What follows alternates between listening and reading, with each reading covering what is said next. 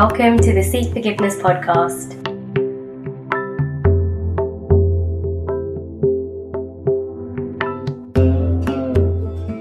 Sikh Forgiveness for Launch Mental Health Ki Hundi a transformative translation guide that looks to explore and explain common mental health issues in a way that Sikh and Punjabi speaking communities can understand.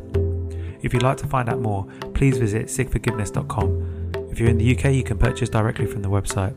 If you're looking to purchase internationally, please check out Amazon. Thank you, Jessie, for joining the Sikh Forgiveness podcast. As a mental health advocate, model, activist towards everything mental health, tell us a bit more about your journey and how mm-hmm. mental health became a part of your life in a day-to-day conversation yeah for sure so i think for me now I've gotten to the point that I'm like, I can't believe mental health wasn't a part of my day to day, just because it should be. I think it should be part of everyone's day to day. Pretty traditional Punjabi household, like it was my parents, my siblings, um, my dada and my dadi, my grandparents, and we all lived together. But unfortunately, the circumstances weren't great. So my father's an alcoholic.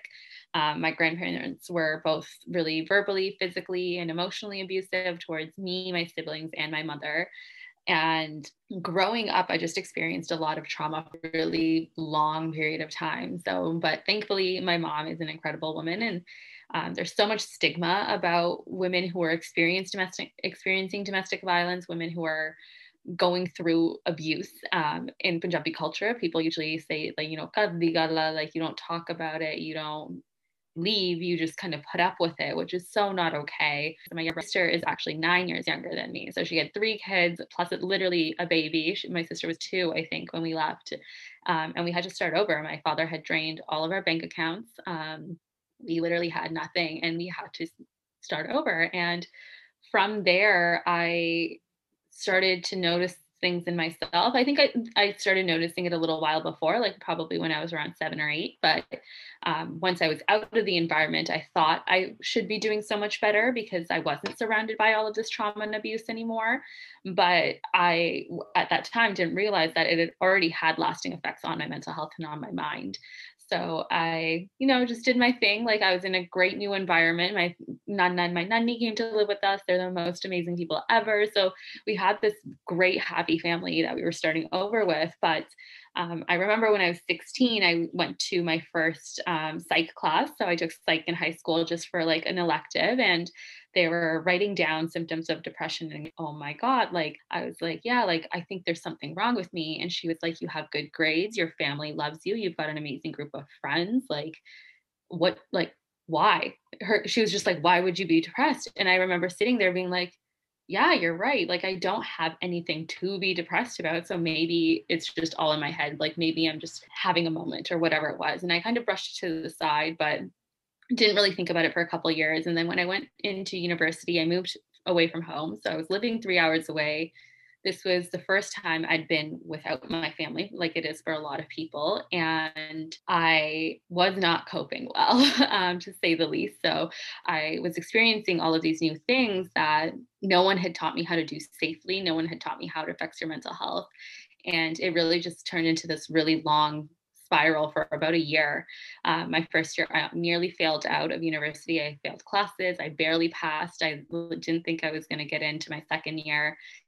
And eventually, the difference came for me is I, I had a really bad rock bottom. I to the point where I was in the hospital, and I was like, I can't live like this. Like I can't like I won't survive this if I don't do something. And so I started to learn more. I was also taking psych in my undergrad too, um, really in a selfish pursuit just to understand myself. Um, and then from there, I actually randomly came across this presentation one day and there was these two south asian men.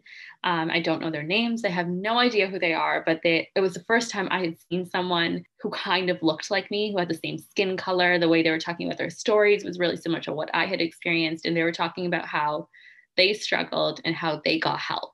And i remember sitting there thinking you know what? If they can get better maybe i can too. And i made my therapist appointment the next day and I think that's really where my journey started. And I tell everyone that like my whole mental health advocacy comes in a selfish pursuit of I just wanted to learn about myself and doing so much. Once I had all that knowledge, I'm like, it would be such a waste to not put it out there in the world. And I remember how hard it was to do all of that research. Like it's so hard to find the information and to find good information, especially when it relates to people of color, people who um, like for me, I'm a second generation immigrant that my parents haven't had this knowledge and I don't have anyone else that's older that I can rely on that I can talk to.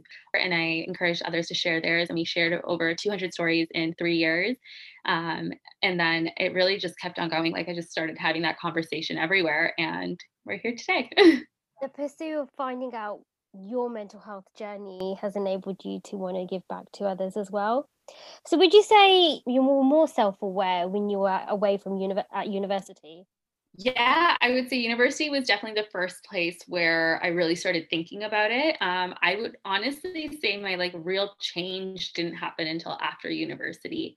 Um, so in university, I had studied it in school, so I understood it on paper. So I knew I was like, okay, cool. Like these are what symptoms are. This is what a, like depression is. This is what mental illness is. Um, so the concept of it I could understand, but mental health and mental illness on paper is so different than how it trans like we see the word self-care and we think bubble bath and all these like fun little things really self-care is so different and it it's something that's a practice like you have to do it every single day. And so i think my real learning came from having conversations with real humans of who other people who had experienced mental illness who were having mental health struggles or just people who cared and seeing all of these different people in different walks of life and realizing that we all have mental health and that everyone struggles sometimes. We just struggle on kind of a different scale like mental health is a spectrum sometimes. We have like we all have good days we have bad days and we move back and forth on that scale. It's just all about how we take care of ourselves and knowing that sometimes we need support to do that. Sometimes we need medication or a therapist or someone else to talk to. Um, so university was definitely i would say like the trigger in my mind that okay like this is important. I think that's with a lot of people as well though as in they have the knowledge of everything around mental health or health or any other um, industry but it's whether someone acts on the knowledge they have. So again it's like a lot of people know about self-care um, around mental health. There's a lot of conversations happening right now but do they act on it you know there's mm-hmm. loads of free resources as organizations as advocates people are putting content out there um, but it's hearing and doing are two different things and i think that's where the lag is is we know of mental health but we don't act on it for ourselves mm-hmm. we, would, we would definitely 100% um, immediately act on it for for family members or people we yeah. love but when it comes to ourselves it's like I'll get to it. I will actually get to it. Um, and you're right. Self care isn't just a bubble bath. It's one of the things. I think one of the difficult things people are really struggling with is switching off from social media, mm-hmm. um, from their phones. Um, even work, I've, I've noticed a lot of people have become extremely busier whilst working at home due to the pandemic rather than where they were factoring in other rest bites if they were working in an office. Yeah no i've switched the way i think about it. I i know we call it working from home but we're really not working from home we're just living at work. Yeah and so that's how i feel is that like there's no shutting off anymore. It's not that i i can put my laptop away but messages will still keep popping up. Like i find since um, pandemic everyone's like i get emails at 7 p.m or like really early in the morning like 2 3 a.m and i'm like what are you doing working right now like this isn't like like take a break mm-hmm. um, and it feels like we have to overcompensate because we're at home and it's supposed to be tradition people haven't done that and i think one of the things that i've realized especially in pandemic is that the world has changed so much um, and this is something i think i've put into practice just um, with how i interact with a lot of people as well is the way the world was when my mom was my age like i'm 20 26 right now. When my mom was 26, she already had me and she was pregnant with my brother. And I can't even fathom ha- having a child right now because I'm like, I can barely take care of myself. Um, but the world was different then. And so the world that she grew up in isn't the same world that we live in now. Like there's so many different things with social media, with working from home, with pandemic, like all of that type of stuff. And so we have to be gentle with ourselves and understand that what worked for people before us might not work for us now. And so even with pandemic like yeah i've just been like you know what i I am living at work and it's a lot. And so I try and be gentle with myself and give myself more breaks. And I know I'm more efficient when I'm home. I don't have any distractions. I'm not talking to my colleagues because there's no one here. It's just me and my nanny sometimes. so nanny doesn't have much to say about the work I'm doing. She's just chilling, me, like cutting up fruit. So there's not much that goes on. Like I can get tasks that usually would take me like two, three hours. I get done in like 30 minutes. And I'm like, well, it is what it is. Like I've done all my work. Why would I put in like just show up for eight hours. And I think it's a great way that I hope a lot of companies are taking notice that like you can actually get more bang for your buck if you like let people work in the way that works for them. I think flexible working is definitely the way forward. Mm-hmm. As you mentioned, as a second generation immigrant, how, do you think there's a increased pressure on the way South Asians live their life now that has impacted their mental health as it has yours? Yeah, I think for a lot of us, um, I think not just specific to South Asians, but I just think in general, when you're a child of immigrants, we like the way I like to think about the world is Maslow's hierarchy of needs. Unfortunately, when they're in that mode, they don't have the luxury about thinking about their mental health because they have to make sure they can survive and that their children can survive. We're lucky that food, water, and shelter has already been taken care of for us. We get to focus on love, on acceptance. But it's also once you get to that higher step like it's it's a different type of hurdle it's a different type of stress and it's building that understanding between generations that just because we're starting on different levels doesn't mean that the stress is any less or any more like everyone has their struggles and that's just how it is it's all relative to how we live our life and so we owe it to them to to do something even though we don't know what that something is. And really at the end of the day the something should be to be happy. Like that's i genuinely believe at the end of the day our parents just want us to be happy. But what they've seen traditionally as what makes people happy is getting a good job having a nice house being married having kids because that's what it was for their generation. Because they they didn't have that set up for them. But it looks different in this day and age like the world has changed the world is different now and it's simultaneously amazing but it also adds a lot of pressure i think that's also with how generally humans are evolving just in every mm-hmm. single country in you know as you mentioned the greatest thing that our parents wanted for their children was to have the great job, to have the house, to have the kids, mm-hmm. because that's what they were told to have. And our, yeah. our grandparents, for for example, had the same aspirations for their children. So they left the home countries, came to a country where they could get those the nice mm. house and the better education. And I think that was one of the things that probably enticed more people to leave, say, um, their home countries and live in a host country to be able to provide better education, to provide for mm-hmm. a wider outreach of family. Um, and as they've evolved, we have because we want an education, we want a good job, but with that good job comes with other commitments as well as new learnings and adapting mm-hmm. to a Western world. But I think you might have experienced this as well. Is there's a middle ground of where we are still trying to find our feet in who we are, as in where we are trying to find an identity of who and where we should be and how we fit into this world. Have you experienced that? Yeah, for sure. I think for me, um, I mean, identity is part of that Maslow's hierarchy of needs. Like that's the step up we've gotten is we get to figure out who are we? Like, what do we like? What do we not like? Because our parents didn't have that luxury. They just it was kind of like pilot mode of like, I'm in a new country. I need to get it together. And they did for a lot of them. But um, the funniest thing is like I I am very much my mother's daughter. Me and my mom are very similar. and there's sometimes where she's like, you're so, she's like, you're so out there with your opinions and like you you're like this and like this. I'm like, mom, you made me this way. Like I'm the way I am because this is what you raised. Like I'm very outspoken. I do what I want. And like even with my like mental health project, when it came down to it and I thought about it, like the reason I did it is because the way my mom raised me. My mom told me that it's hilarious because her rule usually was when she was talking about Orfi, but like she would always say like if you don't like it, either do something about it or don't complain about it. You know, because I didn't want to eat roti and she was like, Are you going to make your own food? I don't think so. So stop complaining.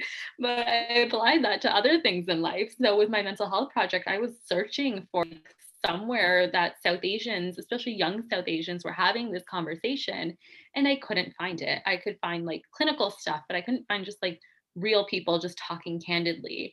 And it was so annoying. I was like oh like i just want that space. And then i it, the same rule hit my head of like i can't complain about it if i don't at least try to do something about it. So i made that space and i was thankful that that space led to more conversations and just sharing. So amazing that like i was able to find my ident- identity through that. Um, and mental health is a huge part of who I am. Like I don't think people can talk about me without talking about the fact that I work in mental health. Um, and I love it and it's amazing. But I think for a lot of young South Asians of like finding who we are and finding our identity gets really hard because we have this box that our parents want us to be in. We have this box that I would say like Western society wants us to be in. And then we have this box of like who we actually are. And sometimes they line up, sometimes they don't. Um, and when it doesn't line up, it's uncomfortable and it's hard because you have to fight the norms. And I think, especially in Punjabi culture, there's so much silence of anything that doesn't fit within the box is just like put in the darkness. Like you don't talk about it, you don't, whatever it might be sexuality, mental health, domestic violence, even like good things of like people doing jobs that are great, but it's not the doctor, lawyer, engineer.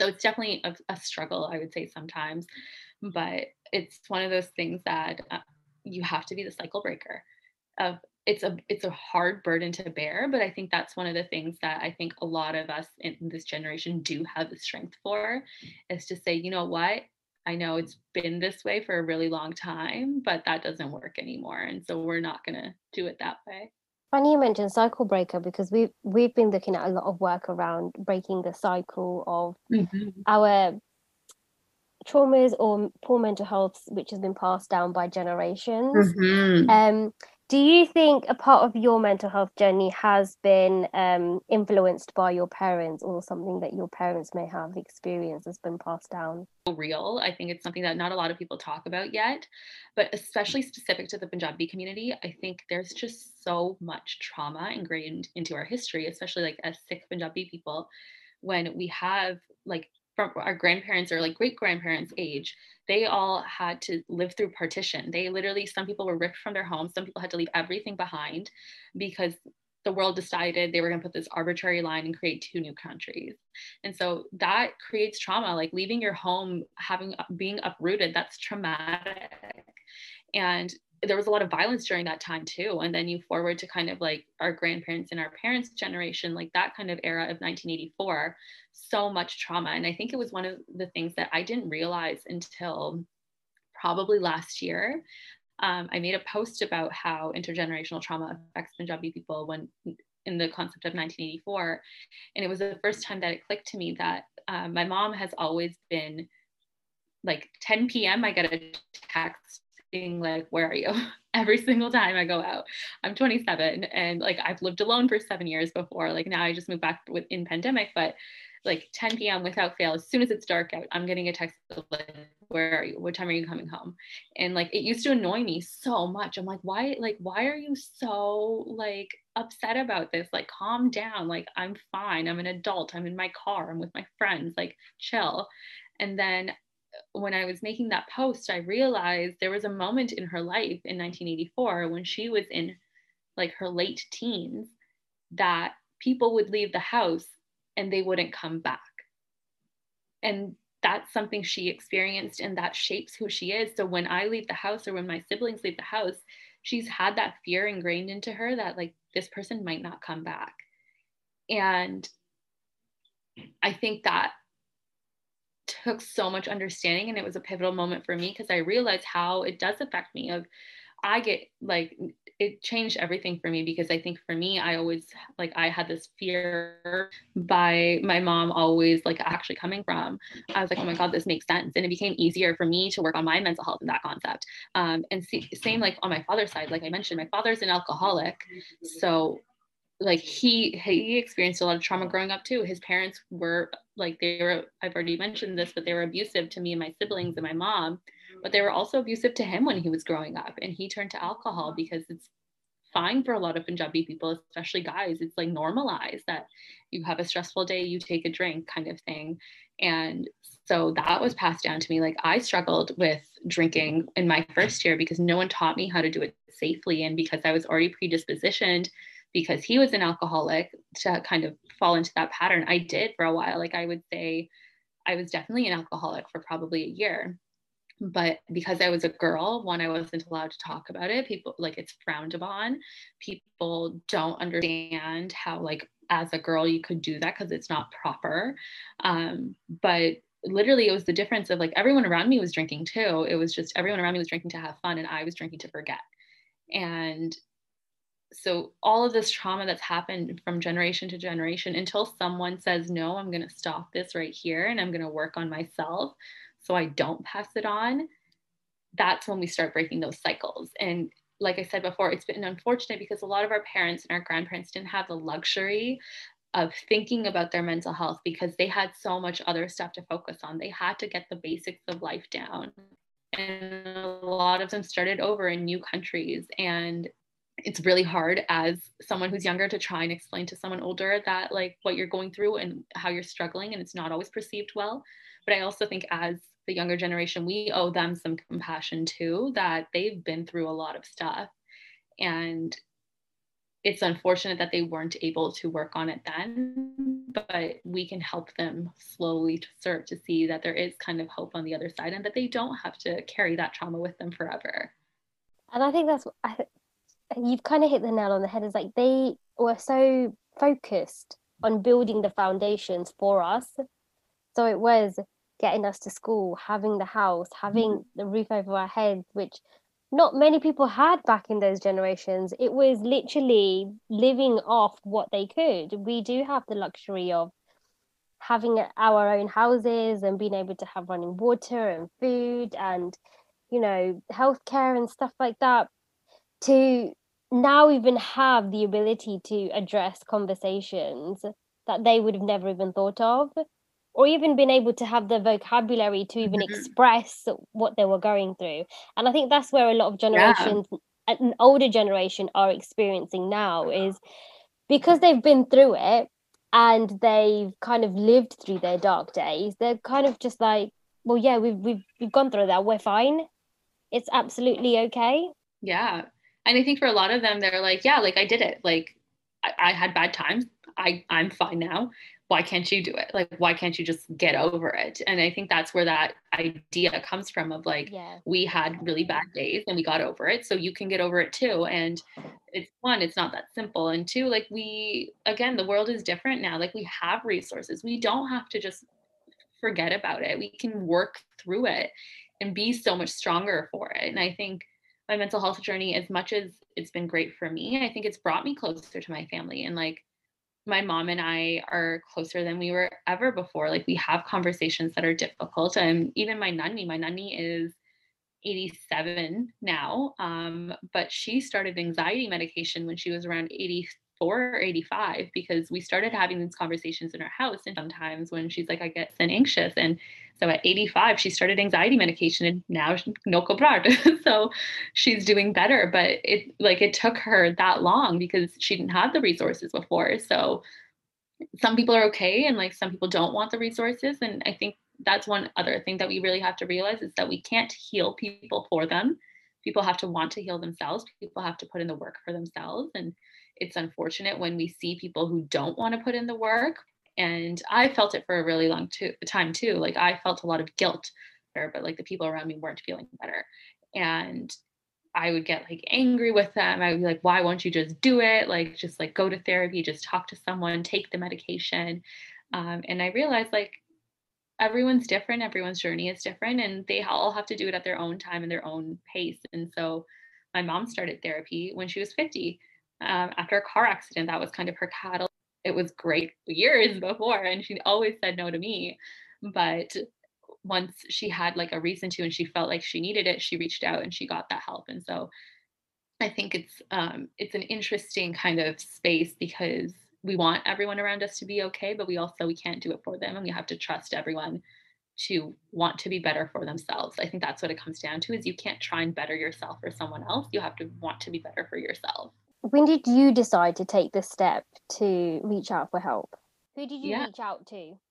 Yeah, so um, I would say I took this step because um, of that presentation I saw. So it was two South Asian males who were talking about mental health and their struggle. And it was the first time I saw myself reflected in someone's story. And that's why I've always been in love with storytelling. And I think it's our most powerful tool is because I saw them, they looked like me, they sounded like me, they experienced life like me. And I was just like, if they can get better, I can too. Like, what what makes me so different that I can't get better? And I booked an appointment with a therapist. He actually sucked. he was so bad. I remember I like made up a story because I was like testing him almost because I was like, I didn't feel safe. I didn't trust him enough to like actually talk about what was going on. So I kept on telling me that I needed to reach out to my mom for support. And I was like, yeah, you think my brown mom wants to hear about my white boyfriend issues? No, I don't think so. Um, and I was like, yeah, this is bullshit. Like I was like, therapy is not, I was like, this isn't, this isn't working. Um, and that was my first experience with therapy. I've gone back and realized that therapy is just like finding a friend. Like it takes some time because you're not going to get along with everyone. Not everyone's going to understand you, and that's okay. So it is kind of like shopping around. Like you have to talk to different people until you find one that makes you feel safe and that was the difference is like i i started talking to other people and realized that like oh like not like not every therapist is a good therapist for you. It might, they might be good for someone else but it doesn't necessarily mean they're good for you. And so finally i i found one eventually that was good for me and i had those conversations with her and i started learning more about myself. But for me as well like i had experienced trauma from such a young age. It had definitely changed the way my brain functions. And so i had a lot of kind of um, neurodeficiencies and um, my hormones were off balance and so i needed the medication. So i took medication um, antidepressants for a while and the other thing was i was misdiagnosed which i didn't find out until i was 25 that i was misdiagnosed. Like i was diagnosed with depression generalized anxiety and ptsd i would say five or six years to finally figure out that no i don't have those i actually have cptsd which is complex post-traumatic stress disorder which unfortunately isn't recognized in Canada, but it is recognized by the World Health Organization and in England and other places. So I had to do my own research to figure out okay, what does this diagnosis mean? How can I get help? How can I feel better? And we know ourselves best. So if it doesn't feel right, like advocate for yourself. And just it sucks that it's not something like diabetes where you're like, okay, you have diabetes, you take insulin, you're fine. It's something that is ever evolving too. Like the way my mind works now isn't the same as when I was 19. So every couple of years, I kind of have to change up my whole strategy on life of like, let me revamp. So I've gone through the phases of all therapy. I've done medication. I've done just self care, support systems, and I've got I call it my mental health toolkit. Like I've got mine now, which generally as as just human beings we do a lot of comparison anyway and we mm-hmm. need that oh if it works for them then it should work for me but again it's again it doesn't work for everybody it's Yeah. mental health can be so invisible it's not like yeah give me a blood test and we can figure out what's going on um it could be a Mhm. multiple multiple list of symptoms that you could be experiencing but it still may not be the right diagnosis and i think generally in in academia as well as just in social um, research is mental health is still being developed and acknowledged and understood and there's so much more that we need to learn. Um as you said complex ptsd there's it's not recognized everywhere.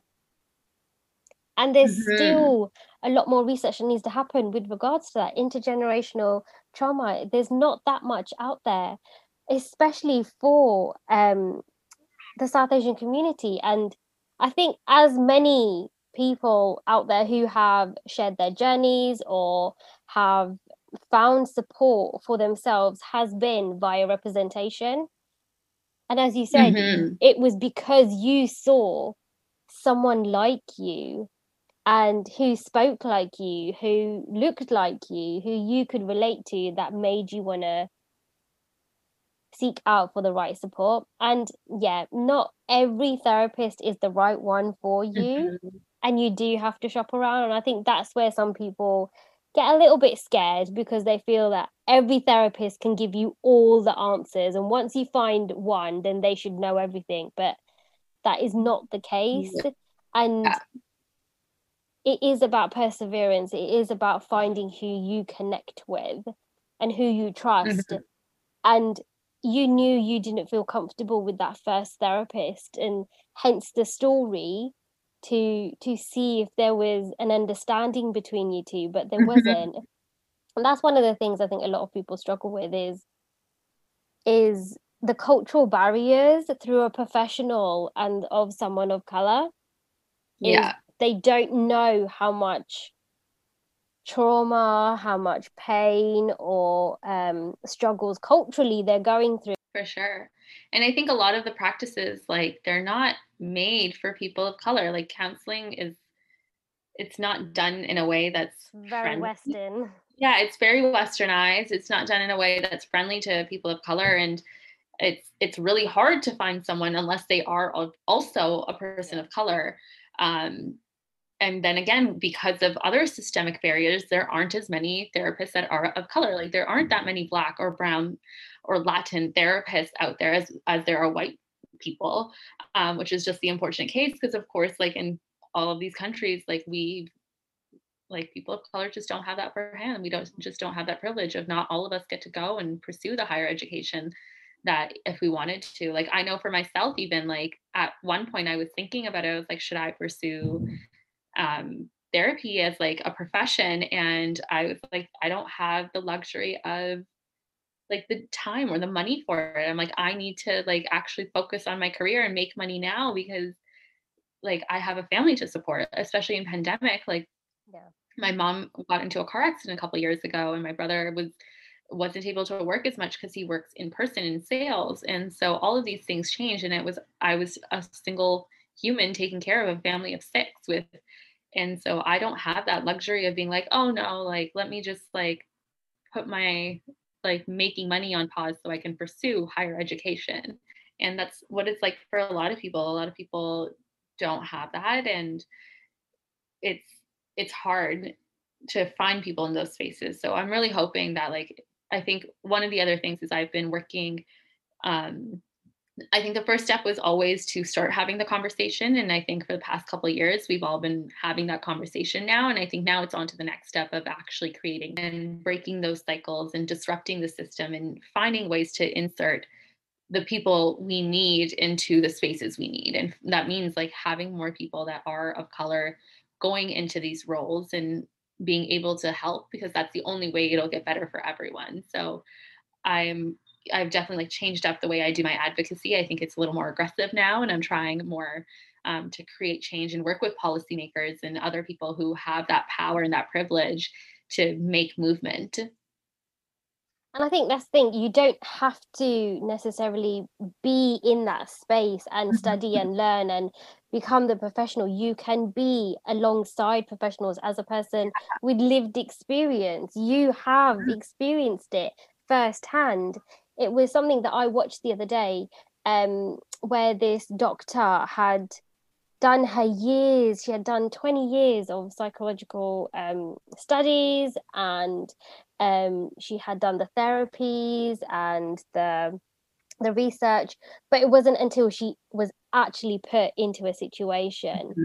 where she was able to put everything she had learned into practice and it didn't work for her it didn't work for her at all yep. and it was it was the same as you said it was nothing was out there that resembled what she was going through mm-hmm. and even till that day she did the the podcast or the talk she said even now i'm still trying to understand how we could make mental health situations a better place for each individual and mm-hmm. every situation is different i think as humans as i said is we compare too much and we assume that everything's going to be okay because we all have one pill that we can take and it's just going to fix yeah. everything but we do need a toolbox and we need a toolbox that we can replenish every time we learn something new because those those techniques don't always work for us. Yeah.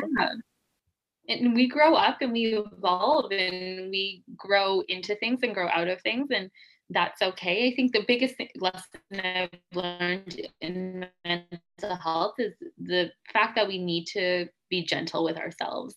And so, like, thinking of yourself as your own best friend, like, would you say, like, would you tell your best friend who's crying to just like stop and suck it up? No, you would be like, I'm so sorry. Like, I'm here for you.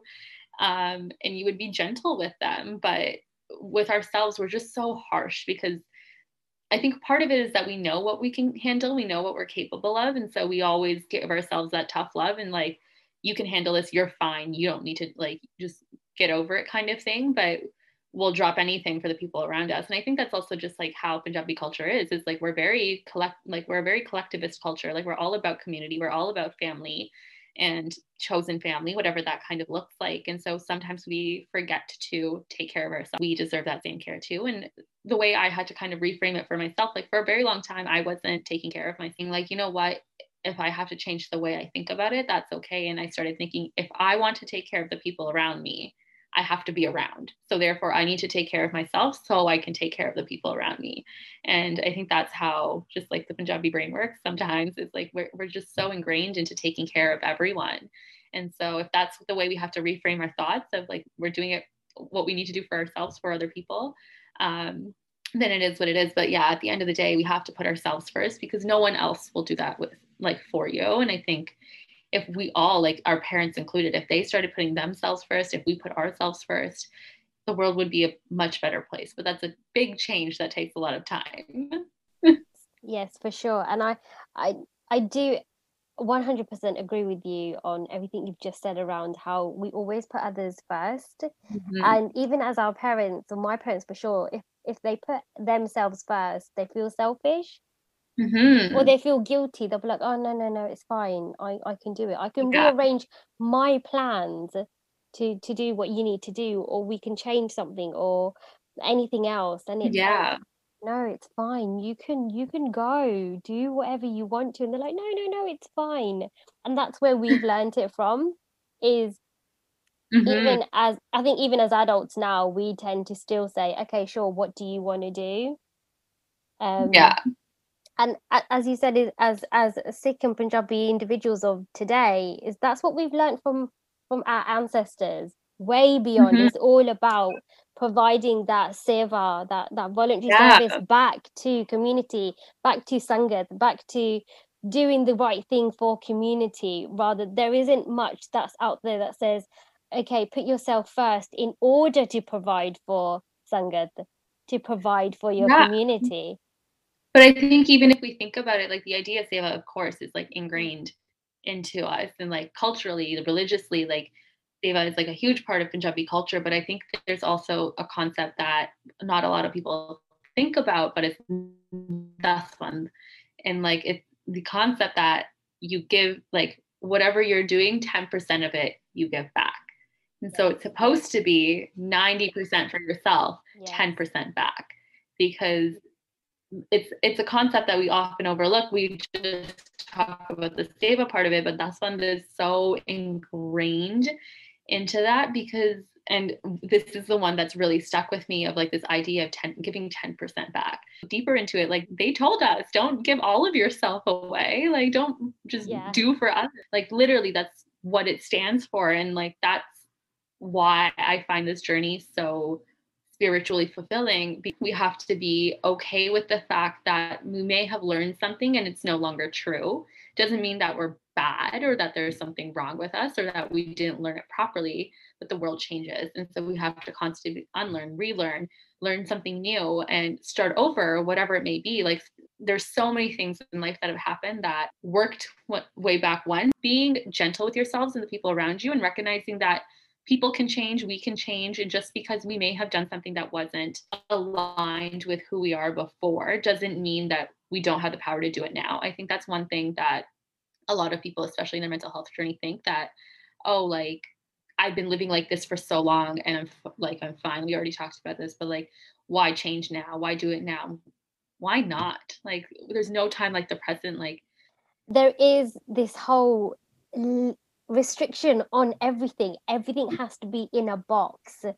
Like the right age to go to university, the right age to get married, the right age to to go live your life, the right age to have children, the right age to start therapy or quit your job or start a business. There is no right age. I mean, there's so many stories that I've read where um, older women and men have decided to go back to university or actually graduate from school.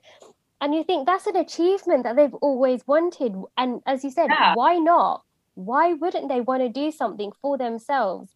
That doesn't make them selfish. It doesn't make them Exactly. being any different or make them feel out of the ordinary because they've decided to go back to school. It's a great idea and i think it's more that we should be encouraged. And i think it's been a bit unfair for um, a lot of our community members and and the older generation where they've had to put family before themselves Mhm. so it's it's difficult and it's and i think that's where we find it hard to put ourselves first because we always feel that we need to give back and as you mentioned as well is we don't always have the luxury of wanting to Mhm. pursue the things that we want to do for the greater good like studying therapy or or giving up your job because there's a there's a bigger thing to be looking at like putting your family first and being able to provide for them but there are always other options on how you can make a change. Do you think now Mhm. you've embarked on a mental health journey on looking after yourself and seeking the right supports and learning about your mental health um, and doing the research behind it that your siblings can openly talk about mental health as well? Yeah, I think so. I mean, I don't think it's just because I embarked on that journey. I think also the world has changed. Both of my siblings are younger than me, um, especially my sister. She's nine years younger. And I honestly think the generation younger than us is like they're going to change the world. They just Yes. really look at everything differently. They are so much smarter than I think I ever could have been. Like, she has been she's ingrained mental health practices into her life since she was mm-hmm. probably about seven. She's always been so open. The way her and my mom talk to each other is so mature and so safe and secure that they talk about everything. And that's a relationship that I've never had with my mother when I was younger because we were going through a lot. Like we were um, a lot of my childhood, we were in an abusive household. So I didn't even like, I think I would go like weeks without talking to my mom because that's the way our household was. Like we were always just hiding, or my mom was always working because she had to provide for us and all this type of stuff. But it's been amazing to see how my sister kind of moves through life. And I feel really grateful that both my siblings feel really comfortable opening up to me and talking to me about all of those things. But they also know and are aware of the other resources that are around them. That if there's something that they don't feel comfortable talking to me about, they know that they can ask me for a resource or they know where to find that resource and they can have those conversations. And it's been incredible to see how this younger generation takes care of themselves and puts themselves first. And I know like they get a lot of slack for like all the stuff they do, like being on social media and whatever it is. But I find that it's like the people who are like in their 20s and 30s that are way more addicted than like the teenagers. Because my sister, like, I don't even think she like follows anyone. Like, I think she like her Instagram is empty. She never posts anything. She's not on TikTok. She's like just like no, like I'm just living my life by like reading books and like Funny you She's doing that. her My thing. nephew's exactly the same. He's going to be Yeah. 18 this year, and he's like not on TikTok. He doesn't like. yeah, He's hardly on social media, or he doesn't have much on his social media. And it was funny you mentioned about how open they are to mental health conversations now. It was like today he was just talking about um his friend um was on medication. He was just like he's so depressed all the time Mhm. and he just doesn't know what to do and we're always trying to support him and make sure that he's okay and i was like Yeah. wow like we never had these conversations when we were at school and you are and it's so refreshing to see yeah. that they have access to these conversations It's so and are um, so aware of them I think even for me, like I've had the same friends since I was in high school. Like we met in grade nine. We went to high school together. We went to university together. We lived together. They're getting married. I'm a bridesmaid. Like we've been friends for 12 plus years now. And I don't think I started having conversations about what was going on in my life and when I was struggling until like after we graduated university probably. Like i think i just like dealt with it on my own and it was little things too where like they knew something was going on and so they would try and ask but they also didn't know how to ask without like upsetting me because i was i'm a very reactive human and so sometimes like asking me things can be hard because i you never know like i'm going to get like an immediate reaction and if i don't want to talk about it sometimes it's a little volatile which i've been working on and have done so much better but it it like took a really long time for me to even accept the support. So now we have open conversations about everything. But yeah, they're the way they have their kind of chosen family, the way they talk to people in their family, and they're so open about all of the different things of whether it comes to medication, whether it comes to sexuality, whether it comes to just how people are living their life. And it's incredible to see. And it just gives me so much hope for the future if there was anything that you would like to change within the mental health industry for people of color, what would it be? Oh, I wish I could get rid of all the barriers. it just sucks. It it sucks when you want to do better and you want to reach out for help and then when you do it isn't in a way that supports you. And so I think that's definitely been the hardest thing and I think it's one of the things that I've come to realize that you kind of have to just be you have to be a little resilient but it's so hard because when you're already struggling it's hard to find that strength to continue to on that journey and try different things. And so I think that's why having a support system is so important is because on those days where you feel like you can't push forward you have those people that can remind you no it's okay like we got you you're strong you're resilient and you can you can push forward. And it doesn't have to necessarily be your family it could be your friends sometimes it's strangers. I've got so many strangers on the internet that i'm friends with that fuel me and do so many great things. Like i really wish that we we didn't have those barriers but it's the unfortunate reality of the world we live in that those exist and it's not something that can go away overnight because it's ingrained into the system. The system doesn't work for people of color and it's always been that way because the system is created from a place of privilege that we don't have. And so i think one being supportive of each other is super super important of when you do see people that are struggling like support them. It takes a lot for people to reach out for help. I think a lot of people view reaching out for help as a moment of weakness but it's really the biggest moment of strength you could ever have because it's not easy. And putting yourself out there and being vulnerable is so so hard but it's so important and it's so necessary for people to go forward because as humans we weren't meant to do life alone. Like there's a reason there's so many of us. Like we're not meant to be alone. We're meant to be supported by each other. Thank you for sharing that. Final question. Mm-hmm. what three tips or coping mechanisms would you recommend as your go-to's for managing depression and anxiety? Yes. Oh my gosh. So um, the I actually love this framework. There's it's called the seven pillars of self-care. And it breaks down self-care into different ways of thinking than we've traditionally thought about it. So for me, I think for someone who is struggling with mental illness, your number one tool is education. The number one thing you can do for yourself educate yourself on whatever your diagnosis is, the symptoms. And I think the other thing is recognizing patterns and like unraveling those thoughts. I think that's one thing that I started to do as well is especially in pandemic, I started to recognize that I was just more irritable. I was more upset all the time. And I started to look of like, okay, what are the triggers? Like when when does this happen? And when I started to recognize the patterns, I was now able to deal with them. And I think the third thing is asking for help. Um, I'm a big believer that help is the best way to go because if we think about it, the resources are available for us to use. That's literally their job. They exist. All of these therapists and everyone is being paid just so they can help you. So why not take advantage of the resources? That's literally the only re- like reason for their existence. And I think honestly, like as a bonus tip, I would be letting go of the shame. Like amazing 100% of the time. If you're good 100% of the time, you wouldn't be able to actually recognize that. That would just be your basis.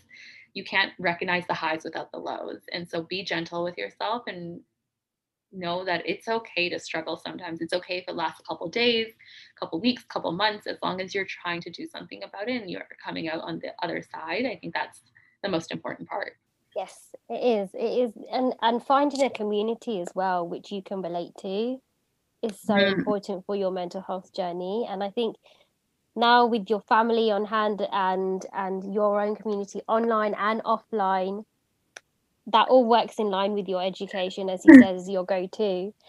Where can people find Jessie yeah, um, I think Instagram is where I live and breathe when I'm not working. Um, so it's at Jessie Brar, J E S S I E E B R A R. Um, and Uh, for me, it's always like if I can make a difference in one person or a hundred, it doesn't matter. A difference is still a difference. And my doors are always open to anyone who wants to talk.